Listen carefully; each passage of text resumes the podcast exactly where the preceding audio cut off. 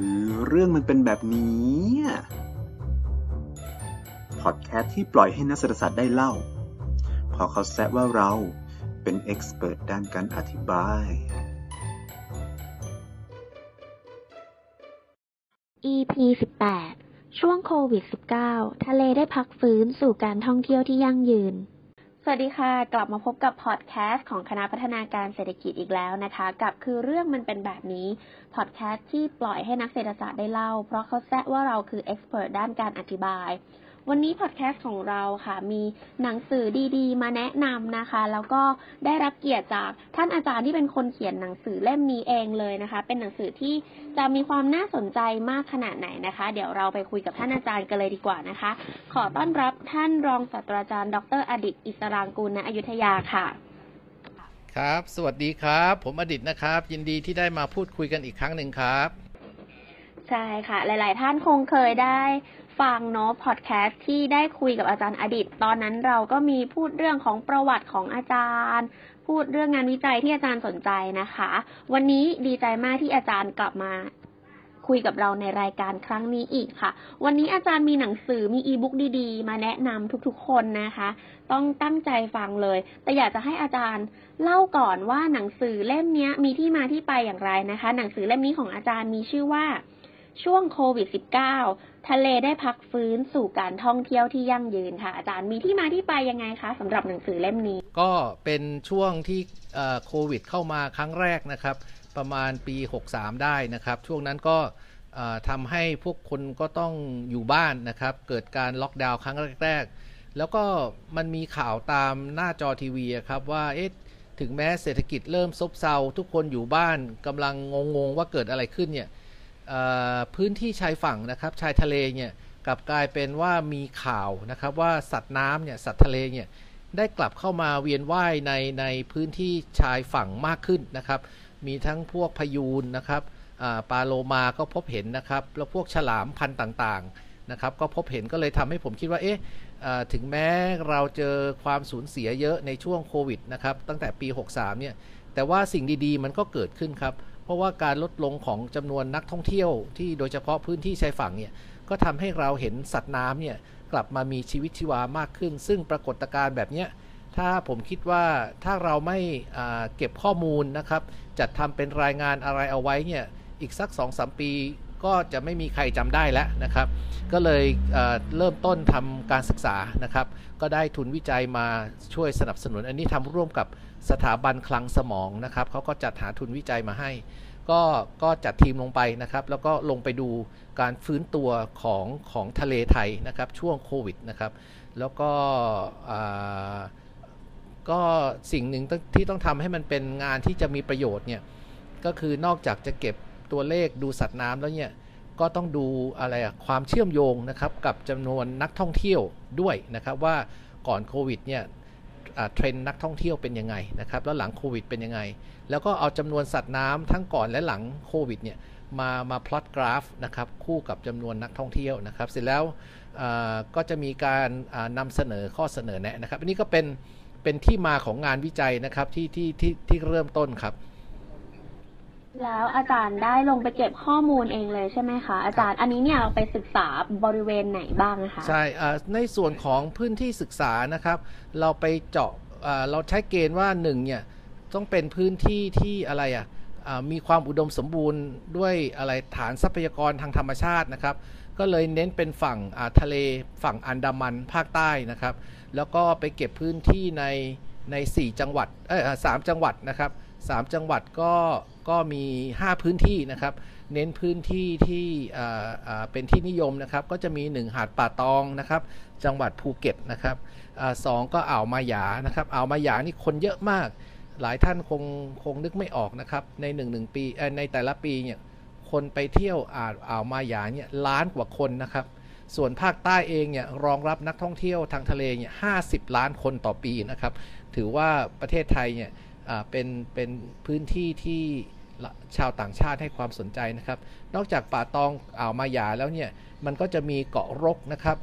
เกาะห้องเกาะลิบบงนะครับ พวกนี้ก็อยู่ที่กระบี่อยู่ที่ตรังนะครับ เกาะพวกนี้ก็จะอยู่ในอุทยานแห่งชาติ เช่น อุทยานแห่งชาติหาดนพรัตน์นะครับเป็นต้นนะครับ ก็พอเลือกพื้นที่ศึกษาได้แล้วเนี่ยก็จะมีทีม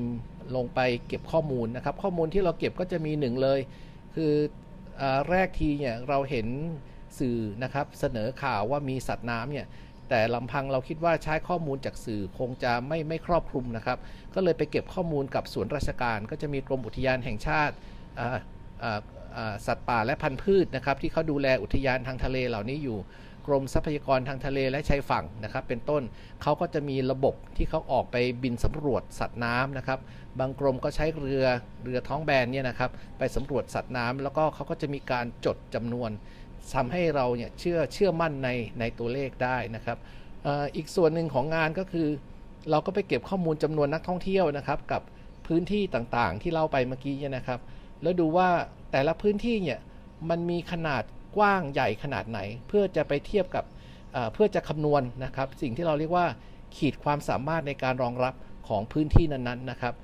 ว่าพื้นที่เนี้ยไม่ควรจะมีคนเข้ามาเที่ยวเกินวันละกี่คน หรือปีละกี่คนนะครับเพื่อที่เราจะดูว่าพื้นที่ไหนที่แออัดเนี่ยอาจจะเป็นพื้นที่ที่มีปัญหา แล้วก็ต้องการให้ภาครัฐเข้าไปดูแลนะครับ ส่วนสุดท้ายเวลาเราไปเจอหน่วยงานเนี่ยนะครับนอกจากเราจะขอข้อมูลเขาแล้วเนี่ยเรายังคุยกับเขาเรื่องว่าแล้วมาตรการที่ควรจะภาครัฐควรจะนำไปปฏิบัติเนี่ยเพื่อควบคุมจำนวนนักท่องเที่ยวไม่ให้เกินขีดความสามารถ ของธรรมชาติในการรองรับเนี่ยทำอะไรได้บ้างนะครับ อันนี้ก็เป็นกรอบการศึกษากว้างๆนะครับแล้วพออาจารย์ได้ลงไปศึกษาแล้วเนี่ยรเราสิ่งที่เราค้นพบ แล้วก็มาเล่าในหนังสือเล่มนี้เนี่ยมีอะไรที่น่าสนใจบ้างคะอันดับแรกเลยคือเราเห็นชัดเจนนะครับว่า เมื่อจำนวนนักท่องเที่ยวลดลงเนี่ยจำนวนสัตว์น้ำมันมันเพิ่มขึ้นจริง ๆนะครับ ไม่ว่าจะเป็นปลาฉลามชนิดต่างๆนะครับปลาฉลามครีบดำอะไรเหล่านี้เป็นต้นนะครับ มี พยูนนะครับ ก็พบมากขึ้น มีเต่าทะเลก็พบมากขึ้นนะครับ เพราะฉะนั้นเราก็เอาพวกนี้มาพลอตกราฟ แล้วก็ดูความสัมพันธ์กับกับจำนวนนักท่องเที่ยว ก็พบว่าความสัมพันธ์เนี่ยเป็นไปในเชิงลบที่เราเห็นจริง ๆ นะครับ ทีนี้ส่วนของอขีดความสามารถในการรองรับเนี่ยจาก 5 พื้นที่ที่ศึกษาเนี่ยนะครับก็พบว่ามันมี 2 พื้นที่เนี่ยที่นักท่องเที่ยวนิยมเนี่ยที่จำนวนนักท่องเที่ยวเกินขีดความสามารถเป็นอย่างมากเลยครับ อันแรกก็คืออ่าวมาหยานะครับอ่าวมาหยาเนี่ยบางท่านอาจจะไม่ทราบว่าเมื่อประมาณ 3 ปีที่แล้วเนี่ยทางราชการต้องประกาศปิดอ่าวมาหยาเลยนะครับ เพราะจำนวนนักท่องเที่ยวเนี่ยต้องเรียกว่าล้นอ่าว บนหาดทรายเนี่ยแทบจะไม่มีที่ให้คนยืนนะครับ ที่จอดเรือก็แน่นนะครับ แล้วก็อาจก็หาดก็จะขมุกอะไรอะสกปรกนะครับถังขยะห้องน้ำก็ไม่เพียงพอก็อ่าวมายาถูกปิดไปตั้งแต่น่าจะประมาณปี 5960 เพิ่งมาเปิดเมื่อมกราเมื่อต้นปีนี้เองครับก็จะเดี๋ยวลองดูกันว่าจะเอาอยู่ไหมนะครับเพราะฉะนั้นอ่าวมายาเนี่ยมีปัญหาเรื่องจำนวนนักท่องเที่ยวอย่างมากนะครับ แม้กระทั่งหลังปิดอ่าวนะครับ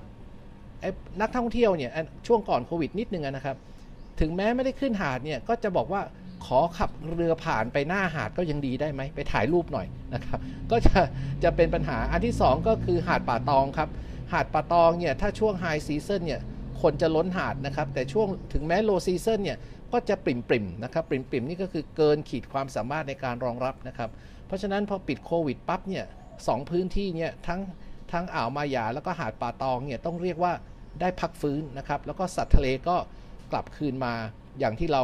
คาดหวังนะครับ ในในหนังสือเล่มนี้ก็จะระบุนะครับจำนวนสัตว์น้ำที่เจอในในแต่ละพื้นที่หลังหลังเหตุการณ์โควิดนะครับ แล้วก็ เนื่องจากมันเป็นงานวิจัยเนี่ยผมก็เลยต้องไปศึกษางานวิจัยอื่นๆนะครับเทียบเคียงดูว่าต่างประเทศเป็นอย่างไรนะครับ ผลก็คล้ายๆกันครับ ก็คือว่าช่วงโควิดเนี่ยอุตสาหกรรมต่างๆ ก็เผชิญกับการหดตัวนะครับ รายได้ลดลงเป็นอย่างมาก แม้กระทั่งอุตสาหกรรมประมงเองก็รายได้ตกเยอะ แต่ว่าหลายงานหลายงานวิจัยก็บอกเป็นเสียงเดียวกันว่า สัตว์น้ำฟื้นตัว คือเขาไม่ได้ขยายพันธุ์มากขึ้นนะครับจำนวนประชากรเขาคงเท่าเดิม แต่เขาเหมือนกับมีชีวิตชีวามากขึ้น เพราะทะเลมันสะอาดขึ้นนะครับ แล้วก็ไม่มีเรือเรือยนต์เนี่ยไปรบกวนหน้าน้ำนะครับ ไม่มีเหมือนกับปลามาชนเรืออุบัติเหตุเหล่านั้นเนี่ยจะไม่เกิด เพราะฉะนั้นหลายพื้นที่ก็จะพูดเป็นเสียงเดียวกันว่า หมายถึงหลายหลายประเทศนะว่าช่วงโควิดเนี่ยสัตว์น้ำกลับคืนมานะครับ แล้วก็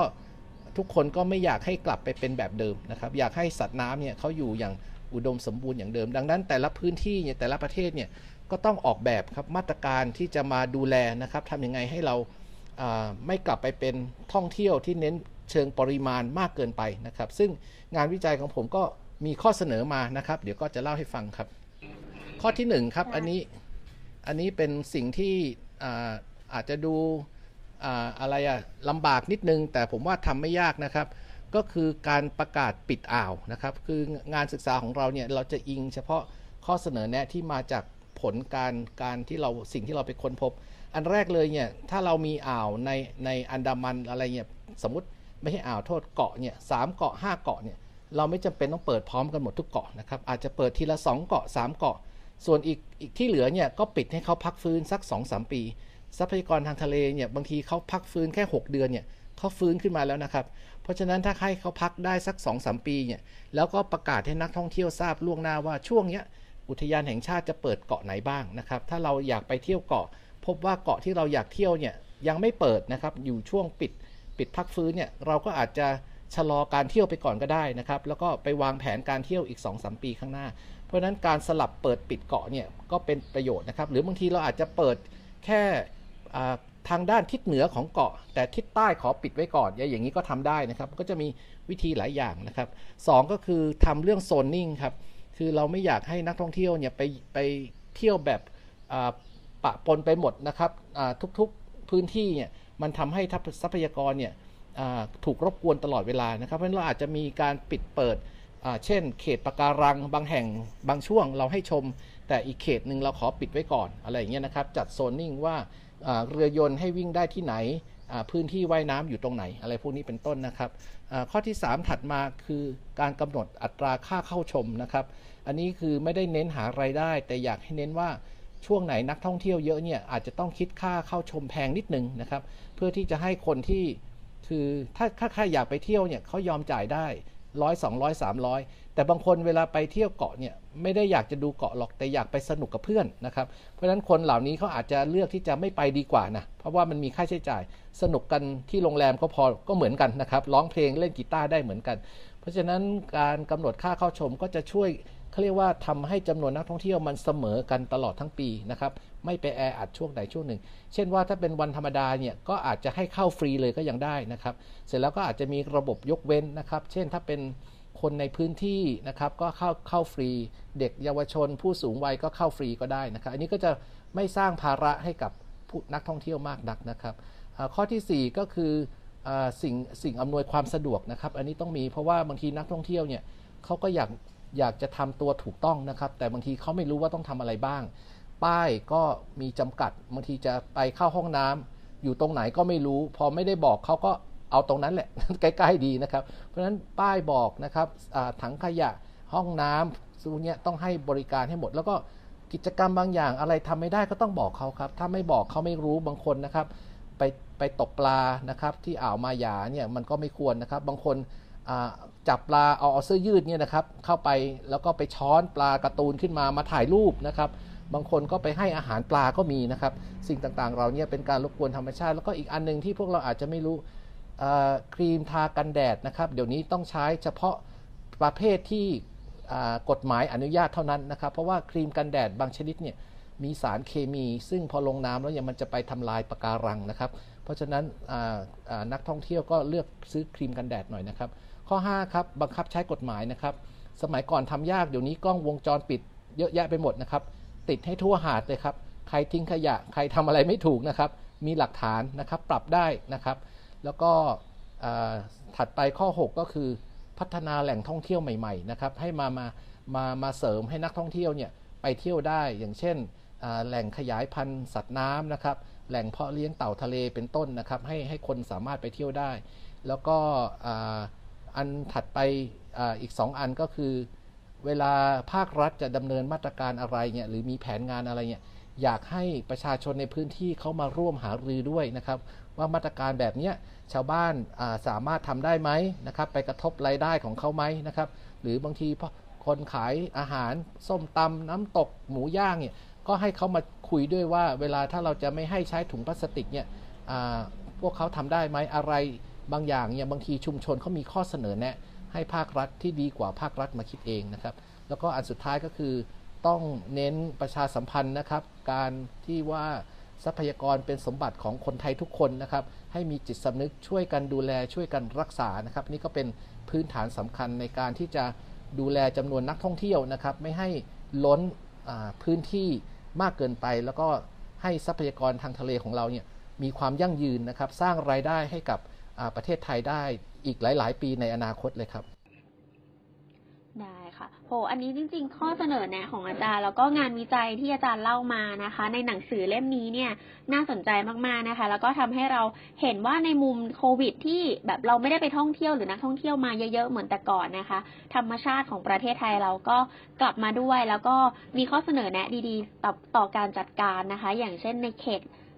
เกาะต่างๆ อย่างนี้ใช่ไหมคะอาจารย์ครับครับ ก็ลองดูนะครับช่วงโควิดหมดไปเนี่ยนะครับหลังจากนี้เนี่ยลองไปเที่ยวชมดูนะครับ แล้วก็อยากจะเชิญชวนให้พวกเรานะครับ ช่วยกันคิดซะว่าธรรมชาติเหล่านี้เป็นสมบัติของพวกเราทุกคนนะครับ ช่วยกันดูแลรักษาแล้วเห็นใครทำอะไรไม่ถูกต้องนะครับ ก็อาจจะเข้าไปแนะนำเขาได้นะครับ ทั้งนี้เองเราก็อยากให้คนไทยทุกคนเนี่ยยังคงมีสมบัติอันทรงคุณค่าอยู่ในในบ้านของเราครับ ขอบคุณครับ ขอบคุณค่ะอาจารย์ทะเลไทยสวยไม่แพ้ชาติใดในโลกเลยนะคะ เพราะฉะนั้นถ้าเกิดใครนะคะที่อยากจะติดตาม แล้วก็อ่านหนังสือเล่มนี้เพิ่มเติมอาจารย์เป็นอีบุ๊กแบบแจกฟรีด้วยใช่ไหมคะครับเดี๋ยวส่งลิงก์ไปให้อยู่ข้างล่างนะครับ ดูได้เลยนะครับดาวน์โหลดฟรีครับ ติชมได้นะครับได้ค่ะฟังพอดแคสต์อันนี้จบก็คลิกอีบุ๊กอ่านได้เลยนะคะ วันนี้พอดแคสต์ของคณะพัฒนาการเศรษฐกิจลาไปก่อน สวัสดีค่ะ สวัสดีครับ สามารถติดตามพวกเราได้ที่พอดแคสต์ คือเรื่องมันเป็นแบบนี้ทาง Spotify YouTube หรือ Facebook Econ d i d a Fanpage กด Follow Subscribe หรือถ้ามีประเด็นอะไรอยากรู้ แนะนำติดชมกันเข้ามาได้ มากันเยอะๆนะครับ มาสิ มา